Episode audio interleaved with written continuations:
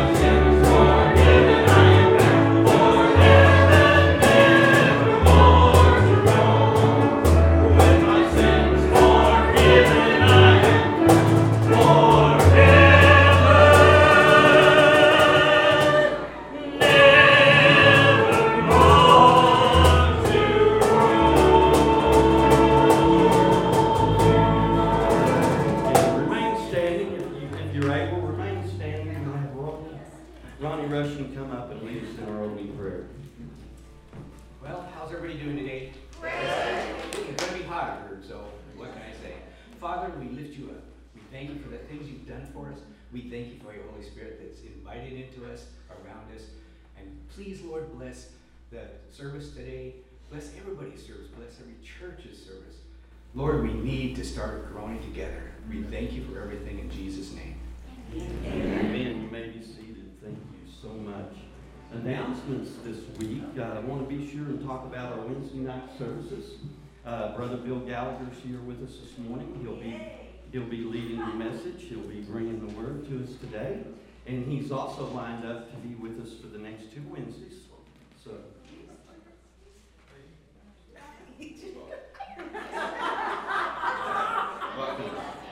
But the final, so what I wanted to say though is the final Wednesday of this month, our plan was, unless it changes, was to, it might change.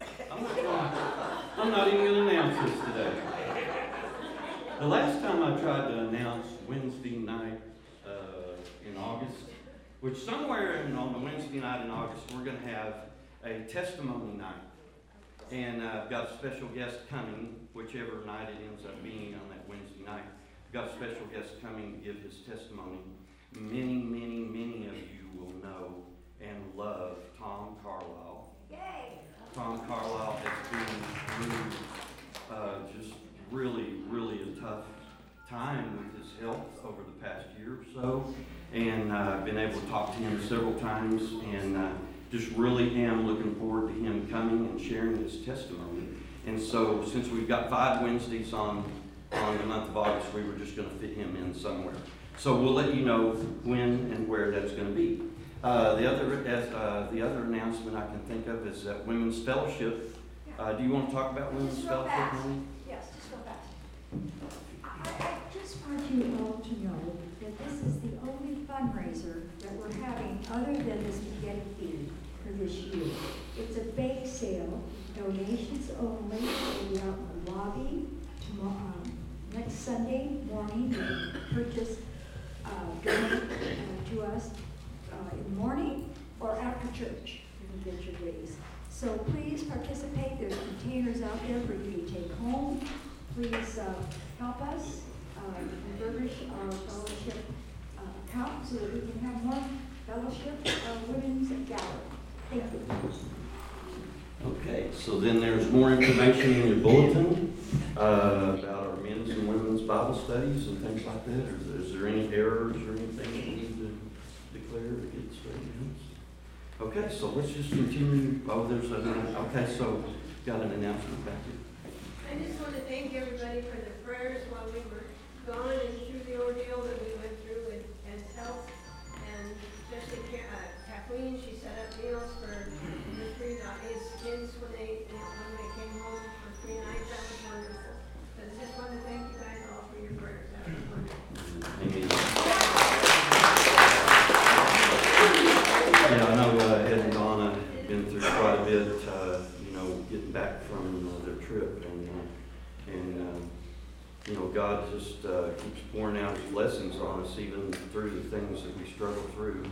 Uh, we have other, other folks that are in our congregation a lot of times that aren't here today that we're praying for, but uh, the, uh, the prayer chain is led by Flo Downing, and the number is, the phone number is in your bulletin to call her if you, if you want to be added to the prayer chain.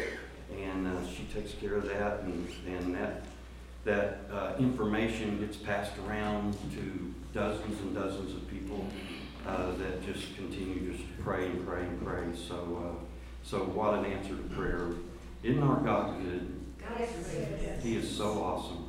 Let's continue to worship Him with a, a praise song, and it's in your bulletin, called I Keep Falling in Love with Him. I Keep Falling in Love with Him. In your prayer, the words are in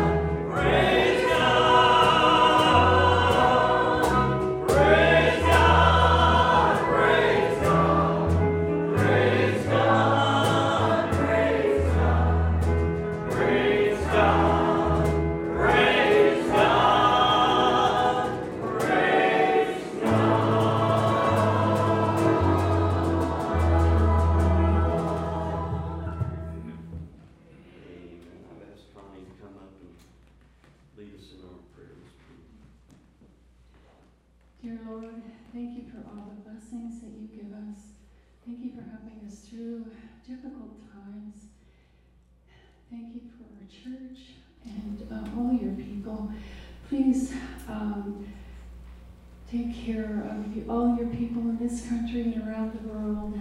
And look out for our leaders. Please bring a revival over our land.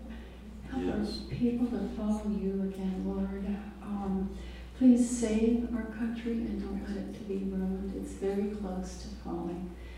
And I just pray for our country and our military and all of your people and those who are going to know you eventually. I pray for everyone, Lord. And I just pray for all the hearts that will be open to your word today and to you. Thank you for your fellowship. In Jesus' name. Amen.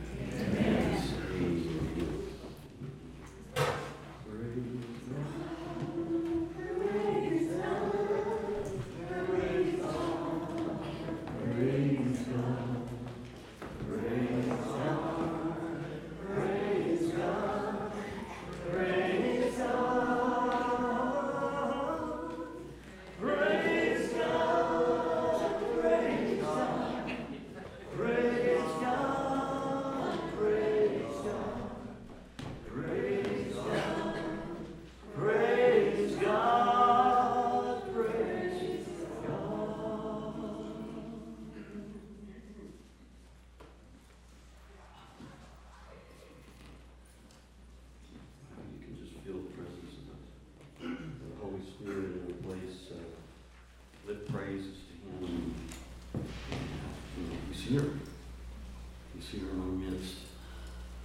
I'd like to ask the guys to come forward. Uh, we can get the offering right past.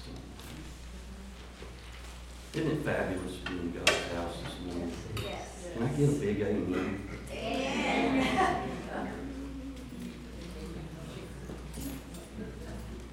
Thank you, guys. Thank you, Phyllis.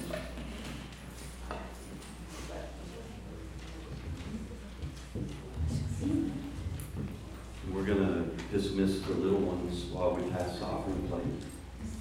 So they can go and be dismissed now if they want to go ahead and visit their Sunday school classes. And we're gonna pray over this offering. Dear Lord Jesus Christ, Lord, we're just so humble. Just humbled before you, Lord. We're in your presence right now, Lord Jesus. And we're just, we're just uh, thrilled, Lord, that we have you in our hearts and we look to you for every step we take and every decision that we make. And Lord, uh, as this offering plates get passed in the sanctuary this morning, Lord, we ask for the for the monies that's given and the blessings that are handed back to you, Lord, just be used in a way that touches this entire community and people for you and just uh, changes hearts. And so in your name, Lord, we take this offering and we just ask a blessing upon it. And uh, in thankfulness, uh, we give uh, according to what we've received, Lord, because you've been so, so fabulous to us.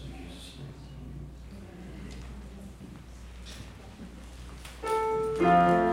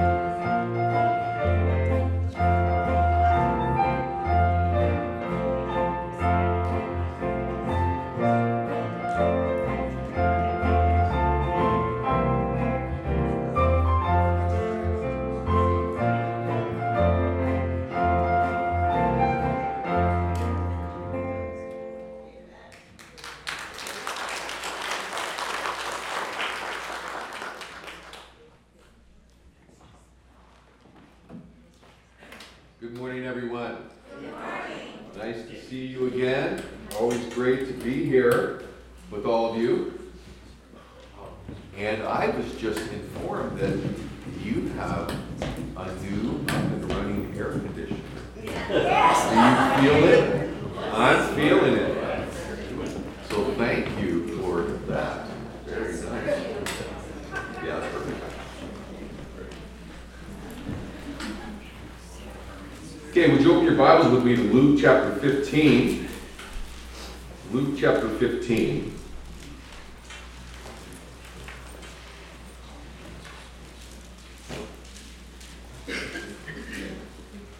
So, I will not be here this Wednesday. I'll be here a week from Sunday, not next Sunday. I'm going to do a two-part series, but uh, PK is going to teach next Sunday, I think. So I'm doing a part, two-part series on brokenness, repentance and brokenness in our life, and how the Lord uses that, starting tonight, and we'll skip a week, and I'll do another one, PK's next week. And then uh, we'll work out the Wednesdays uh, coming forward. Have you ever lost something or someone that miraculously was found or brought back into your life? The most embarrassing story I have about someone that I lost was my six year old son at that time, Joe. We'd been to church. I, I don't remember if I preached that Sunday or not, but we were all at church together, and uh, my responsibility was to take Joe to Grandma's house for lunch after the service. And so I was at Grandma's house, and uh, um, I got a phone call while I was there. And said, it was from the Sunday school teacher, and he said, Did you forget someone? I forgot my son Joe, who was still at church. Now I know all you ladies are shaking your head, but quite embarrassing. Yet when it hit me that I uh, he was gone, missing, I lost him temporarily. The Sunday school teacher said, "He's with me, don't worry." And then I broke every speeding law to get back there again. Um, not long ago, and I have, I guess I need to tell you this, this is just a personal confession. I have a problem of losing things. I don't know if it's ADD, I don't know what it is. Maybe I'm too busy, but I forget things and I lose things on occasion. Okay. About two months ago, Jenny and I went camping up to Lost Creek, and uh, we're leaving Lost Creek, and their, their dump site was closed or not working, and so we had to go to a gas station down in Shady Cove to a dump site.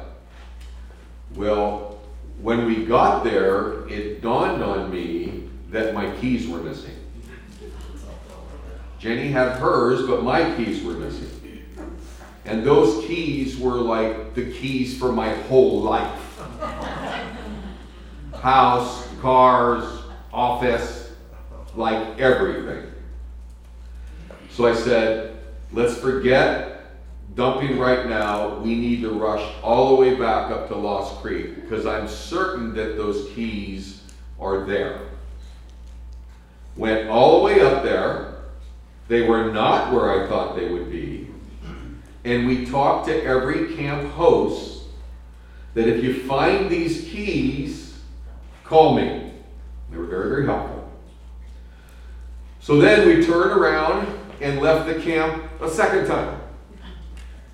And went to the dump station and then drove all the way back to Medford. We live in Medford. Still no call for the keys. And when I parked our trailer, I'm starting, we're starting to take things down and everything, and I seen, I glanced behind my propane tanks and I saw a little glitter. The keys, what probably happened is as I was taking them the trailer and setting the truck up, I put the keys down on my propane tanks, forgot they were there, And so when I drove off, they fell behind the big box that they're in and landed right on a thin bar oh. in between the propane tanks and stayed there from Lost Creek to Shady Cove to Lost Creek and to Medford. Amen. And when I found those keys, I thought I was born again again. I was so excited to find something that I lost. One more story. When we first got married, about two months after Janie and I got married, almost 20 years ago, I asked her, I said, honey, have you found my checkbook and my sweatshirt? Goes, no, honey, I don't know where your checkbook and sweatshirt is. And ever since then, for the last 20 years, when I say, have you found the keys to my car or have you found my Bible, she'll say, honey, they're probably with your sweatshirt and your checkbook.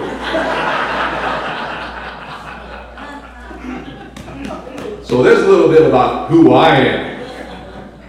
And so I relate to Luke chapter 15 because the Lord tells three parables. We're only going to focus on one, but he tells three parables in Luke 15 about things that were lost and then found. In the first part of the chapter, he talks about the lost sheep and how the shepherd finds him and carries him back. Then he talks about a lost coin that was lost while a home was being swept and it was found. But the last section is probably the most familiar section, and that is the prodigal son who was lost then found. Or we can actually title this chapter The Prodigal Father who had lost a son. And the father needed to be found again, if you know what I mean. So let's start in verse 1 through 3, and then we'll jump down to verse 11. Now, the tax collectors and sinners were all gathering around to hear him, to hear the Lord tell these parables. Sinners imply the immoral, the compromised, the impure citizens of the area. The immoral were there in the category of sinners, and tax collectors were some of the most hated people in the Jewish community because they were hired by the Romans to gather the Jews' taxes, and they always inflated their taxes because they wanted to cut above the taxes. So they were thieves. You probably know the story of Zacchaeus, the little thief that was hiding up in a tree, and then Christ spent the night at his house and he became converted. People hated him. So the tax collectors were very, very hated. Then there was a group of very immoral, impure people that were there as well. And then there were the Pharisees. Verse 2. But the Pharisees and the teacher who had issues of their own, we'll talk about them later. They were the leaders of the law. They muttered. They grumbled under their breath, looking disapprovingly at the sinners and tax collectors. They said, This man Jesus welcomes sinners and eats with them. So that was their problem. Very legalistic, very self righteous, very holy in their own eyes, grumbling because the Lord Jesus was showing grace to the tax collectors who were hated and the sinners. Then he tells two stories and he gets to the third one. So let's jump down to verse 11. He says, Jesus, it reads, Jesus continued. There was a man who had two sons. The younger one said to his father, Father, give me my share of the estate. So he divided his property between them. Very clear. The younger son wanted to cash in. He wanted an early inheritance because he did not want to live, he was probably around 17. He didn't want to live any longer under the house rules or the house's faith. So he's taken off. And of course, 17 year olds generally think they know everything. You haven't discovered that. I always like what Mark Twain said about 17 year olds. He says, When I was 17, I couldn't believe how stupid my father was. But when I became 21, I was amazed at how much he learned in four years. and so he thought he could do better on his own. And he asked his father for his inheritance, which was quite bold and obnoxious because the law stated that the father who owned the inheritance didn't have to give it to his family, or in most cases wouldn't give it to his family until he was dead. So, what this young, arrogant man is actually stating is that his father, in his mind, was as good as dead to him. No respect. He wanted what his father had, but he didn't want his father. It reminds me of another conversation I had with my son Joe when he was 17. I was taking him to school, and he goes, Dad, I, I, I just learned something very interesting. One, one of my friends has parents, and they're very, very wealthy. And they give him everything he asks for. And it's really confusing to me because he hates them and has no respect for them. He gets everything he wants, yet he hates his parents. And I said, Now, son, why do you think that would be? And he said, Because they give him everything he asked for. I said, That's profound, Joe. That's what this younger brother expects. Then the father did something very, very shocking because it wasn't uh, customary in that day to do this for your family. Someone else would do it after your death. Spread it around. And so, without hesitation, now you do understand that the father in this story is represents God the Father. The youngest son, the rebellious one who wanted out of the faith, is you and I. And the older brother, as we're going to see, represented the Pharisees that are also listening to this story. So the father gives this boy no argument. He cashes out his share of the estate to a 17 year old, no less. The younger brother would get a third of the estate, the older brother would get two thirds. He cashes out to his youngest son without any hesitation.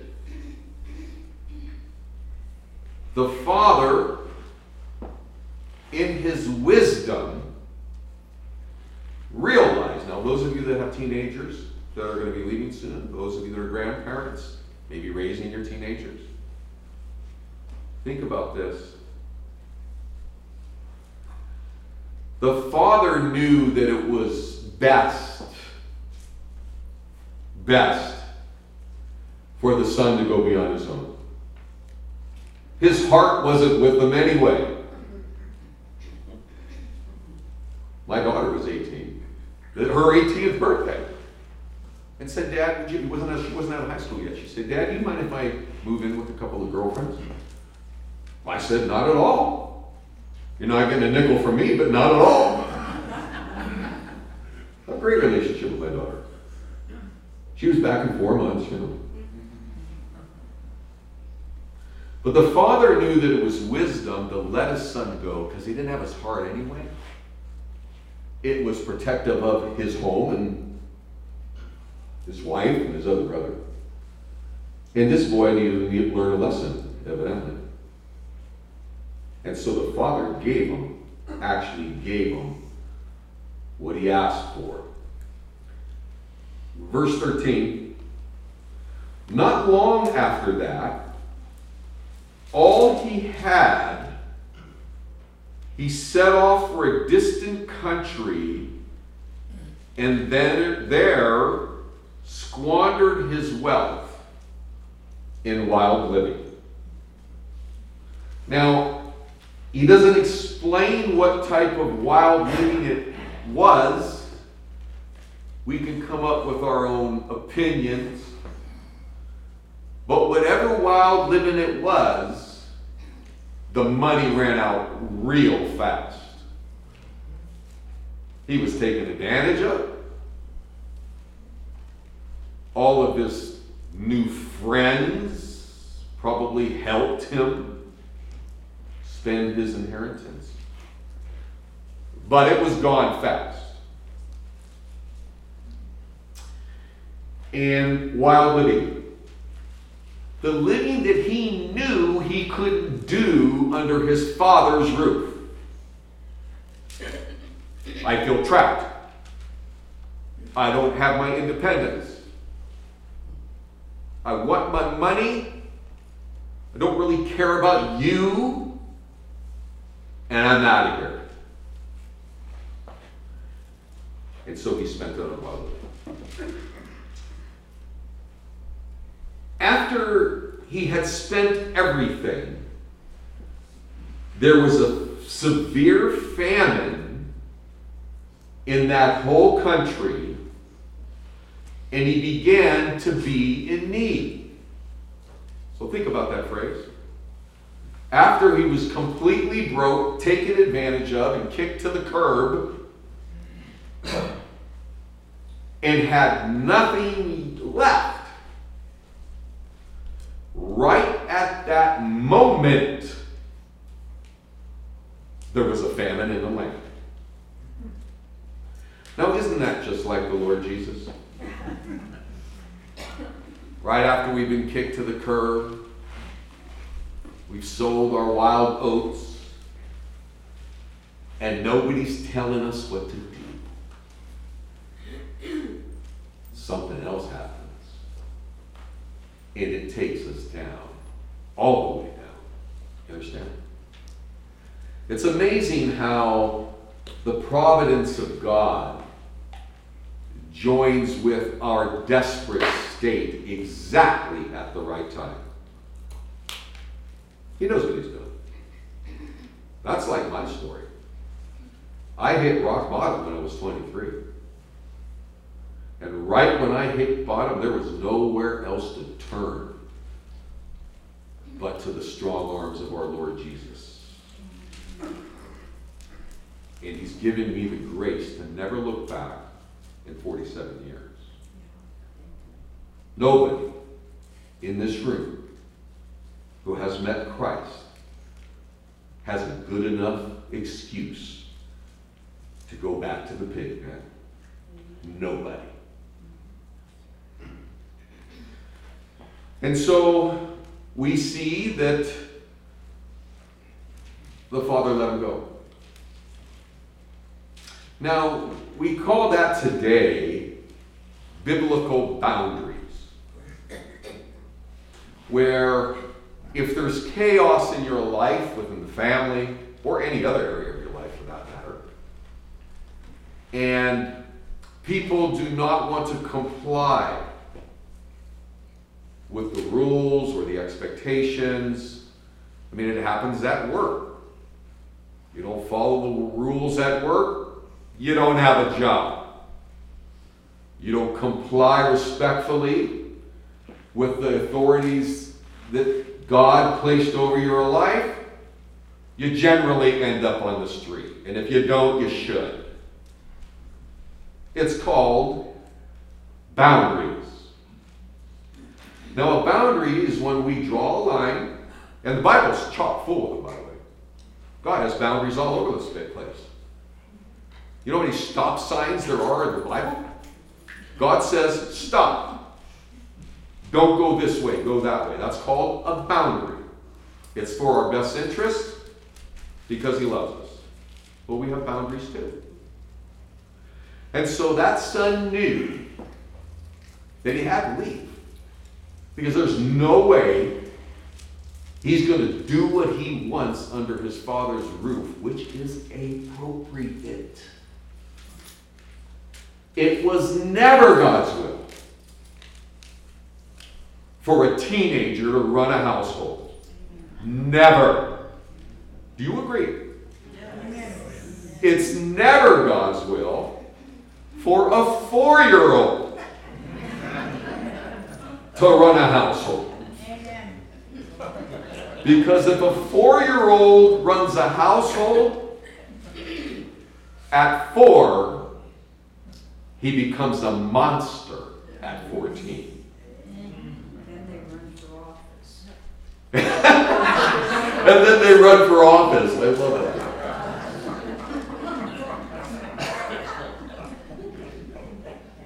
So isn't it interesting? Well, we don't want to follow the rules. We're in control now. We're taking in control of our life. We're taking our life back. The stupid thing about that is we have no control at all. Especially if God has put a call on your life. It's like a little three year old with training wheels thinking he's learning how to ride his bike. Well, he doesn't even know his father has the back of the seat. Those boys pride themselves. I'm in control of my life. No, you're not. You're out of control. And the one who will control your life and give you a life is in love going to take you right back. Divine intervention and foolish living come together at the right time. It's also said that desperation, we either make huge changes in our life or go in a different direction for two reasons either inspiration or desperation. Most of us in here have come to Christ out of desperation because there was nowhere else to turn. And he knew that. Still took us right in. Let's continue on and see what happens now with his independent. After he spent everything, there was a severe famine in the whole country, and he began to be in need. That is a good thing. And sometimes when people, especially in rebellion, need to be, be in need or have a need, sometimes we need to step back and get out of God's way. I had that happen to me when my son was a younger man. He was up at 2 in the morning. He wasn't doing well in his life. I've told this before. And I was awakened about 2 in the morning, and I had the sense in my heart that God said, Bill, you are no longer Joe's answer, my son's answer. Get out of my way. So sometimes people just need to stay in need. And there's many times when we minister to the native lords. This is called a boundary. A boundary. So he was in need. Next verse. So he went and hired himself out to a citizen of that country. This is not even his own country. He's from Israel. This is a foreign country. It says that he went to a faraway land. He couldn't run fast or far enough. And so he hired himself out to a citizen to, who was a foreigner to him, and he was the foreigner. And he longed to fill his stomach with the pods that the pigs were eating. So he worked on a farm, worked in a pig pen, desired the pig's food. He was that hungry. But no one gave him anything. Now, for the longest time, I thought that, you know, at least with his wage, he was given money for food, or maybe even he ate some of the pig slop, because when I was 17, I was sent for six months away on a farm as well because of my rebellion and wanting nothing to do with Jesus. And guess what job they gave me? Feeding the pigs. My primary job was milking cows. I had six lovely ladies that showed up twice a day. And this wild guy off the streets of San Francisco is now milking cows. But occasionally, me and my friends would go off to the pig pen. Now, at that pig pen, at the top of it was kind of a, a like a den type of area. They had a big metal vat. And they would take all of the leftovers from the garbage of the food that the 65 teenagers didn't want watermelon rinds, fat off of the meat, and they put it in that vat and they would stir it and boil it up. And then there was a lever those grunting pigs would come into that pen and they'd open the lever and they would roll in the slop and it was flying everywhere. I went, oh my gosh. Well, this guy couldn't even have that. No one gave him anything. Like he came to the end of himself. That's why I say when, when the Lord's dealing with someone, don't interfere. Get out of the way. Get out of the way. Because it wasn't until he had nothing. Look at verse 17. That he came to his senses. Let's look at that verse. Interesting. So when he came to his senses, that didn't happen until he was broke, hungry, unloved, and alone. I'm a pastoral counselor. I talk with people about this all the time. It's probably the number one subject in counseling today. He came to his senses and he said, how many of my father's hired men have food to spare? And here I am starving to death. I will set out and go back and to my father and say to him, Father, I have sinned against heaven and against you. I am no longer worthy to be called your son. Make me like one of your hired men. I'll be a slave for you. I don't want independence anymore. Make me your slave. It's better than what I have right now. So he got up and went to his father. Let's talk about this for a moment. He hires himself out. He has nothing. Why? He squandered it on his riotous, wild living that he thought was his answer. Was gone. And so he's supposed to work in the pig pen, and he can't touch the slop, and he's starving, and nobody cares enough for him to give him anything. And he finally comes to his senses. Now, for those of you that know Pastor Chuck Swindoll, he's 85, he's still teaching the gospel, he's written 40 books, he's on the radio. My personal favorite pastor, as long as I've known Christ. He says that for many, many people, as we, we get older, usually around 40s, some people call it a midlife crisis. I call it a spiritual crisis. Where all of a sudden, we go off our spiritual rails.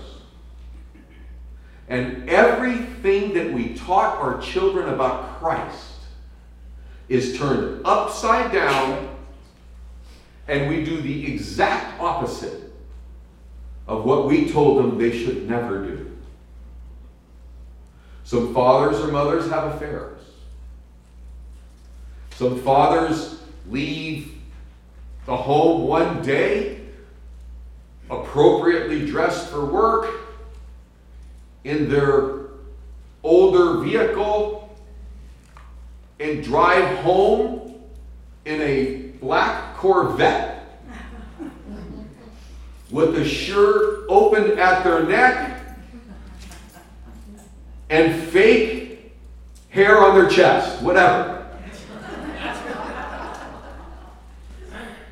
And they come home.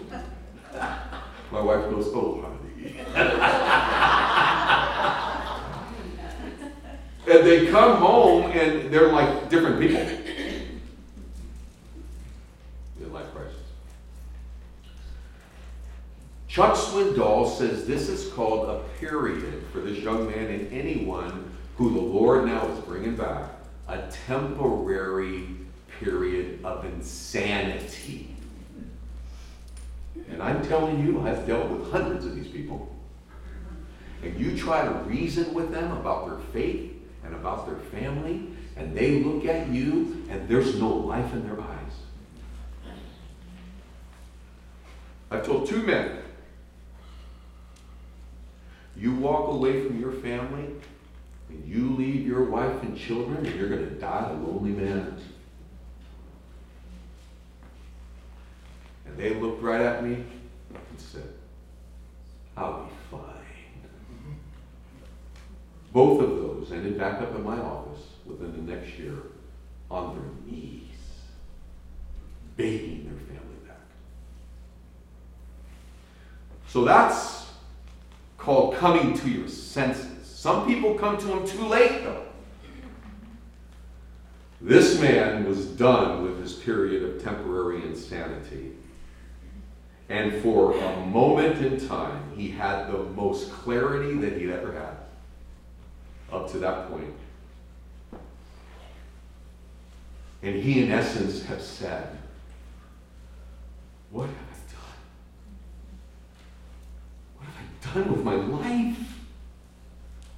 My home? My faith? You ever been there? I've been there. What have I done? My father treats his slaves better than he treats me. I need to go back to my father. So he turned around, left the pig pen, and was desperate enough to run back home. To run back to Jesus. And I tell you what, we all here, we have family or friends. They're away from God, and I'm telling you, when the time is right, they will run to Jesus. They'll run. We need to trust the Lord in that way.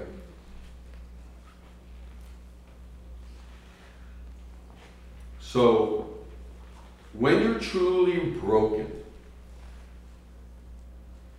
there's what I call a language of brokenness or repentance. Because a lot of us here, you know, we have family and friends, and, you know, we're giving them another chance, and giving them another chance, and giving them another chance, and nobody wants to deal with them anymore, and giving them more chances, and finally everybody throws up their hands and goes, I'm done. Okay? For anyone in your life that's breaking your heart over and over, and you go, I'm done. Well, then they hit a wall, they come to their senses, and they, you go, well, how do I know it's real this time? They start talking differently. They don't even sound the same. They actually start talking differently. I call it a language of repentance. They start acting differently. First of all, they stop blaming everyone for their wrecked life. They stop blaming the government. They stop blaming their family. And they finally look within. This is what repentance and brokenness is. Is what have I done? Lord, I can't believe that I've done this to my life. I throw myself at your mercy. That's repentance. It's not just being sorry because we got caught.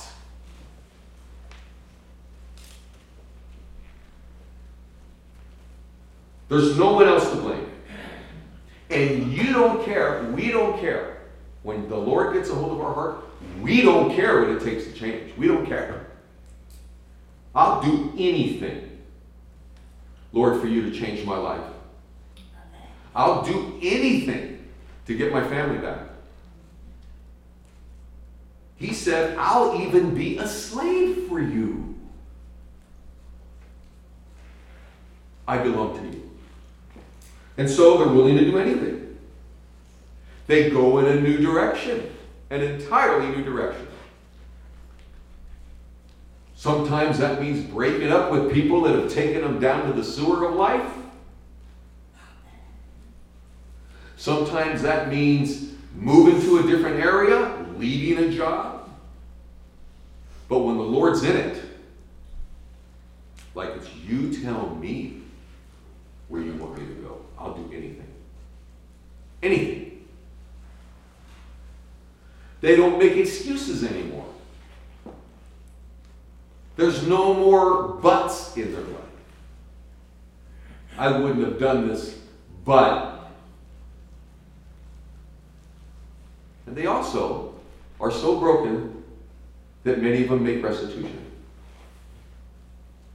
Zacchaeus, tax collector, remember? Up in the tree. Thief, everybody hates him. He was little, that's another reason he was up in the tree. Because he couldn't see anything when Jesus was coming by, but I think he was also hiding from the people that hated him. Well, Jesus says to Zacchaeus, What, what are you doing up there? And, and then he said to Zacchaeus, knowing that he was hated, knowing that he was a thief, and knowing that Zacchaeus wasn't even looking for him, he just wanted to see the event. He said, You come down from that tree, I'm going to have dinner at your house tonight. What? Eating with tax collectors and sinners.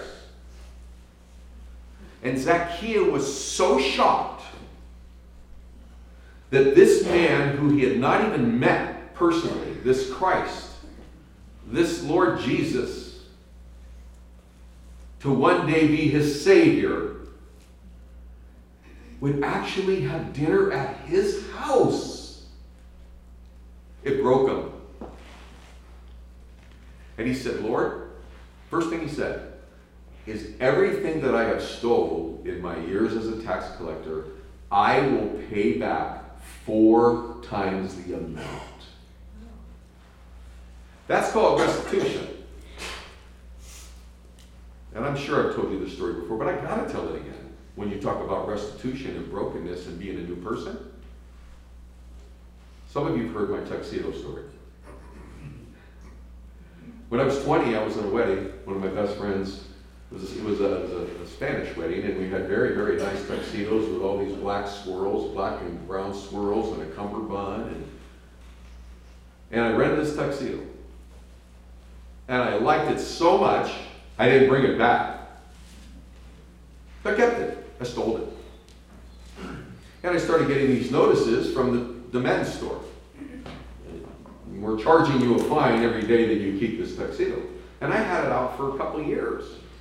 Then I came, came to Christ. And I'm at a seminar, and he's talking about restitution and repentance and brokenness. And I thought, oh, Lord Jesus, I got to bring that tuxedo back. So, under my home at that time, I lived in a flat in San Francisco. There was a laundromat right below us, and I just took it down to the laundromat and I said, Let's clean it up, it's going back. I put it in the, the closet and I said, Lord, when you want me to take it back, just kind of nudge me and I'll take it back. Sure enough, I woke up one morning and I felt today's the day. So I, I didn't have a car then because that was lost in my second drunk driving before I came to Christ. So I got on a, uh, a train, underground train in San Francisco, the BART, and I went downtown and I took that coat up and up to the men's department and I went up a little escalator and the guy came out and I asked for the manager. Guy comes out, he goes, I am the manager. How can I help you? I want to return my tuxedo that I rented two years ago. And I said, furthermore, I have saved some money and I'll start making you payments. Whatever the restitution is that I'll make, I'll start making you payments. I have 90 bucks. He said, Sir, nobody has ever done this in my career as a manager. Why are you doing this? I said, I'm a Christian. God's got a hold of my life. And I'm making restitution for my past life. He goes, You know what?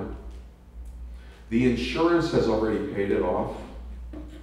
Keep your $90 and thank you very much. I don't remember taking the escalator downstairs. I floated When we are broken, nothing will keep us from following Christ and picking up our cross. Nothing. So people that are in and out, wishy washy, I don't want to hear it. He doesn't want to hear it. Pick up your cross and follow me is pretty straightforward.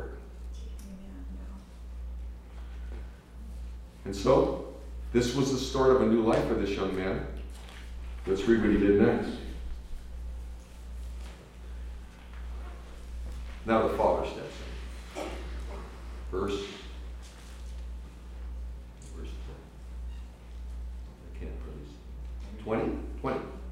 But while he was still a long way off, his father saw him. Now, why is that? How? It's a long way off. Notice, back to the boundaries, the father didn't run after him. Notice the father didn't say, wait a minute, son, let's renegotiate. The father let him go. So, whoever that person is in your life that is refusing Christ, you love him, but you gotta let him go. It's interesting to me that the father saw him. Is it possible that every day he looked out of his front porch, front porch window. Every day, he looked for his wayward son. He saw him. He probably also saw him because his clothing was rather tattered. The thing that really gets me is that was his son. He knew his gait as he walked. He knew his mannerisms perfectly. He said, That's my son. And he doesn't just stand on the porch. Notice what he doesn't do. He doesn't say, I told you so. You should have listened to me. He didn't say that.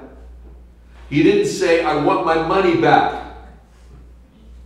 He didn't say, it serves you right.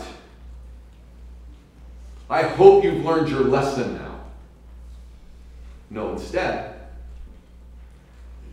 this older man runs to his son. But while he was still a long way off, his father saw him and was filled with compassion for him and ran to his son and threw his arms around him and kissed him. That's called reckless grace. And that's the kind of grace he has for you and I. It's reckless. It's never withholding or embarrassed. That's the Jesus we serve. That's the Father we serve. What does he do? Look at uh, the son said to him, Father, I have sinned against heaven and against you. Listen to this. For those of you that are prone to guilt about your life in your past, don't miss this. You carry shame.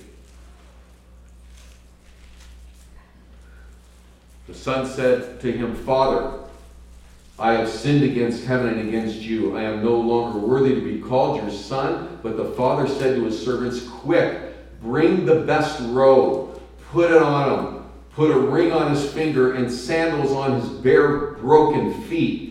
Bring the fattened calf and slaughter it. Which is exactly what they did to Christ for us. He was slaughtered. And we wear his robes of righteousness. And we carry the signet ring of his ownership in our life. Notice the father ignored his guilt. He's saying, Oh, Father, I'm so sorry I did this.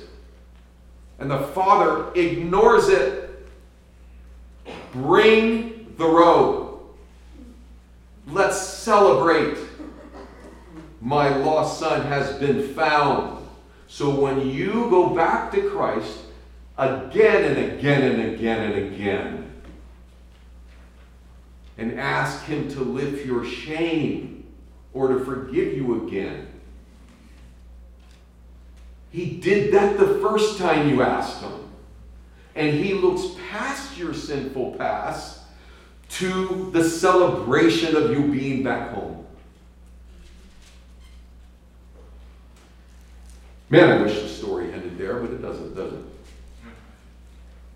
For this son of mine, verse 24, was dead, and he's alive again. He was lost, and he was found. And they began to celebrate. And since the day you and I broke the sound barrier of repentance and said yes to Jesus, the celebration has continued to this day. Uh, close with this sad note, though. Then there's the older brother. The older brother became angry and refused. Oh, let me jump back up. Verse 26. So the older brother called one of the servants and asked him, What's going on? Your brother has come, he replied. And your father has killed the fattened calf because he has him back and safe. And earlier in verse 23, there was singing and there was dancing and there was celebration because this son came home to his father. When you and I confess Christ, there is celebration. And that's how he looks at us from that point on. And when you say, but what about my past? He just doesn't even answer. Son of the blood.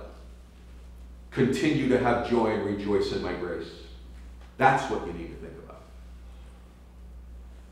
So the other bro- older brother became angry and refused to go in. Can you believe that smugness? He refused to go in the house. The Pharisees refused to be joyful that Christ would eat with tax collectors and sinners because they were too moral and holy. Disgusting.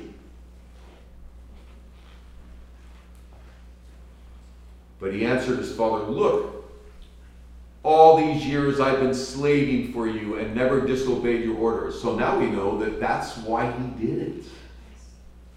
He's probably thinking inheritance. Older brother? Yet you're, you never gave me even a younger goat. Now let's look at where is that coming from? You never did anything for me. Actually, he's showing more disdain from his father than the first, the younger brother. Yet you never gave me a younger goat so I could celebrate with my friends. But when this son of yours, notice he doesn't say my brother or use his name. This is your son. He's not my brother. He's your son. You talk about bitter. This son of yours who squandered your property, squandered your property. A little bit exaggerated. With prostitutes. It never said his wild living had prostitutes. He's saying it. Never said he was with prostitutes. Just said he lived a wild life. With prostitutes, think of the worst. Comes home, you kill the fattened calf for him. My son, the father said, You are always with me, and everything I have is yours already. But we had to celebrate and be glad because this brother of yours was dead, is alive again, and now is found. So I would say, in conclusion, there's four things that are true with this story and true with you and I. People are going to rebel. We rebel. We are going to rebel against Christ. We are going to go to a far land and we're going to do whatever we want. Sometimes it happens as teens, older in life, whatever. Some, do, some people never come back. We don't repent generally until we lose everything. We don't repent until we lose everything. I've seen many, many men not repent of the way they've treated their families unless they're divorced or close to it. Then clarity comes all of a sudden. And vice versa. That goes two ways. He is going to restore you once you repent. He'll give more back than you could ever imagine when you meet Christ. Others will be angry about it. Other people in your life will be angry at you because they're angry at him. He said that would happen.